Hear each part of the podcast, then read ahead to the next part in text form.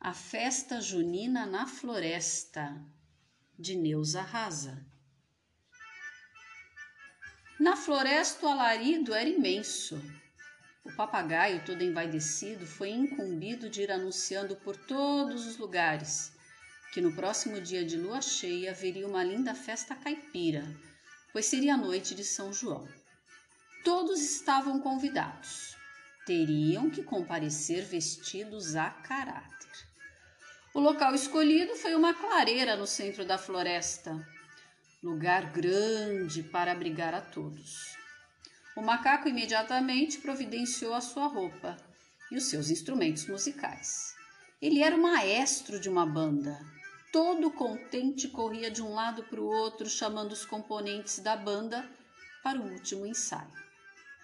O leão, que por ali viu a pata toda charmosa com seu lindo vestido de chita novo, que também experimentava um chapéu com um grande girassol, foi logo dizendo: Nossa, comadre, por que esse imenso girassol? Ah, eu quero ser a mais bela caipirinha dessa festa, você não acha? O leão olhou, balançou a cabeça e disse com seus botões: Essa pata é mesmo danada e foi se arrumar, pois iria marcar a quadrilha. A raposa, quando viu o corre-corre alegre da bicharada, quis saber o que estava acontecendo e ficou sabendo da festa. Botando a mão no queixo, pensou: Vou me regalar nessa festa. Quero chegar primeiro e começar a comilança. E só de pensar, hum, já estou com água na boca. Chegou o grande dia. A alegria reinava em toda a floresta. Lá já estava a raposa toda vestida com uma calça rasgada e um grande chapéu de palha que cobria todo o rosto. Quem a visse, não a reconheceria. Só que não lhe avisaram em qual clareira seria o evento. Ela pensou que só poderia ser aquela das reuniões de sempre. Esperou, esperou e nada, ninguém aparecia. Foi quando, prestando mais atenção, Começou a ouvir ao longe música que ressoava alegre pela mata e ficou furiosa. Partiu para lá. Na clareira, a alegria era geral. O gato, com sua sanfona, embalava um gostoso arrastapé. O galo, com sua zabumba toda enfeitada, ia marcando o compasso. O tatu, com o pandeiro, fazia miséria. O sapo que pulava de um lado para o outro tocava o reco-reco. A cegonha, toda emplumada, afinava o seu bandolim. O lobo dedilhava com muito sentimento o seu violão, e o macaco, com sua batuta, comandava com alegria o som melodioso que pairava no ar, dando alegria ao lugar. Todos vestidos a caráter já se preparavam para dar início à quadrilha com seus pares opostos. O leão, com sua voz impostada e imponente, anunciava: Pessoal, todos com seus pares, porque a quadrilha vai começar. Olhou para a orquestra e deu o sinal: Se preparem!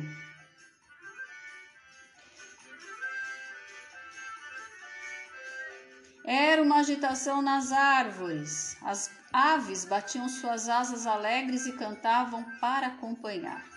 No chão batido, lá estavam todos os que iam dançar e os que só queriam apreciar. A cigarra, toda entusiasmada, gritou a todo pulmão: Viva Santo Antônio! E o povo delirava: Viva São João! Era uma gritaria feliz. Viva São Pedro!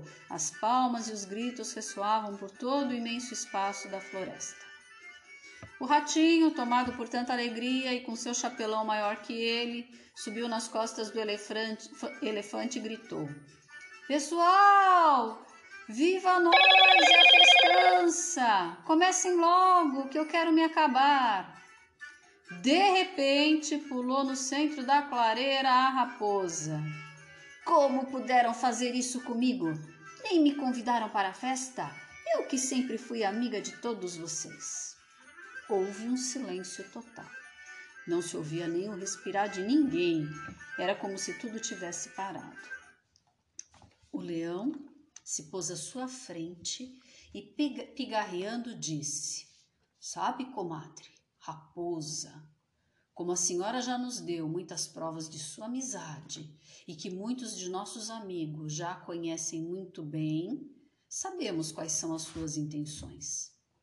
Então, de comum acordo, resolvemos não convidá-la, para que pudéssemos ter a nossa festa com alegria e sem desconfiança de que alguma coisa ruim iria acontecer. A raposa foi saindo de cabeça baixa, arrastando seu chapelão. O leão gritou para a cegonha: Dê o tom que a quadrilha vai começar e vamos nós! Com muita alegria, minha gente! A música se espalhou pela floresta e todos se divertiram até o sol raiar. Foi o maior acontecimento de que se tem notícia em toda a floresta. Moral da história: nem sempre os espertos levam vantagem.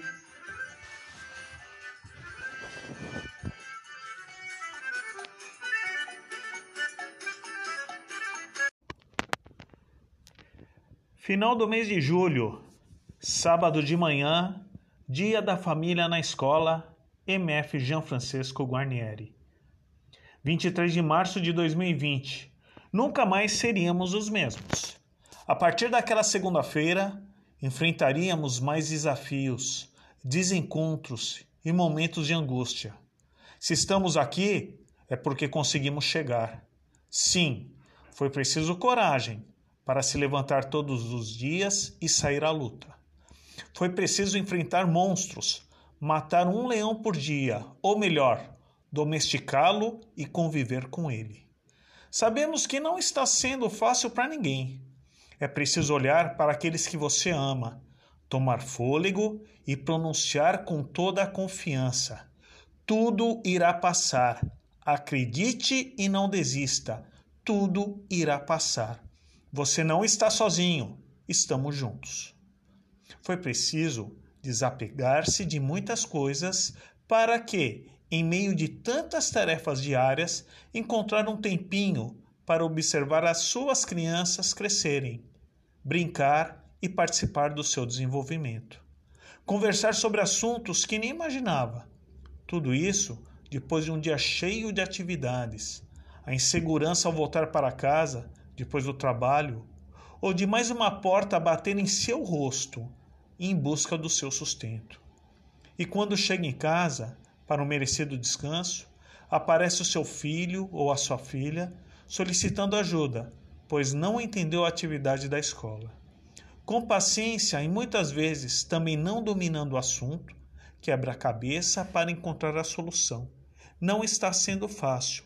Quem sabe resta algumas migalhas do seu tempo para você mesmo. É preciso de coragem, força, determinação e fé para driblar todo o cansaço diário. O caos está instalado há quase um ano e meio e é preciso estar de pé e disposto a viver por aqueles que você ama. Mesmo em distanciamento social, é preciso segurar em suas mãos e caminhar com eles infeliz daquele que não sonha. Logo, tudo irá passar e voltaremos aos abraços, beijos e afagos. Ninguém é uma ilha para viver sozinho. Ninguém é órfão para não receber carinho. Sinta o colo do Pai, ele jamais nos deixou. Diante das maiores dificuldades, sinta o seu aconchego. Já ouviu a história de pegadas na areia? Você nunca estará só. O mais difícil já passou. Logo estaremos voltando. A velha nova rotina: escola, trabalho, transporte público, aglomerações, festas, eventos, mas tudo dentro do novo, novo procedimento da vida. Obrigado pela colaboração na vida dos seus filhos. Podem crer que foi um grande aprendizado de vida, onde puderam aprender com a insignificância de um vírus o verdadeiro significado da vida. Jamais percamos a fé. Logo nos encontraremos para continuar a escrever nossa história, desta vez um capítulo novo.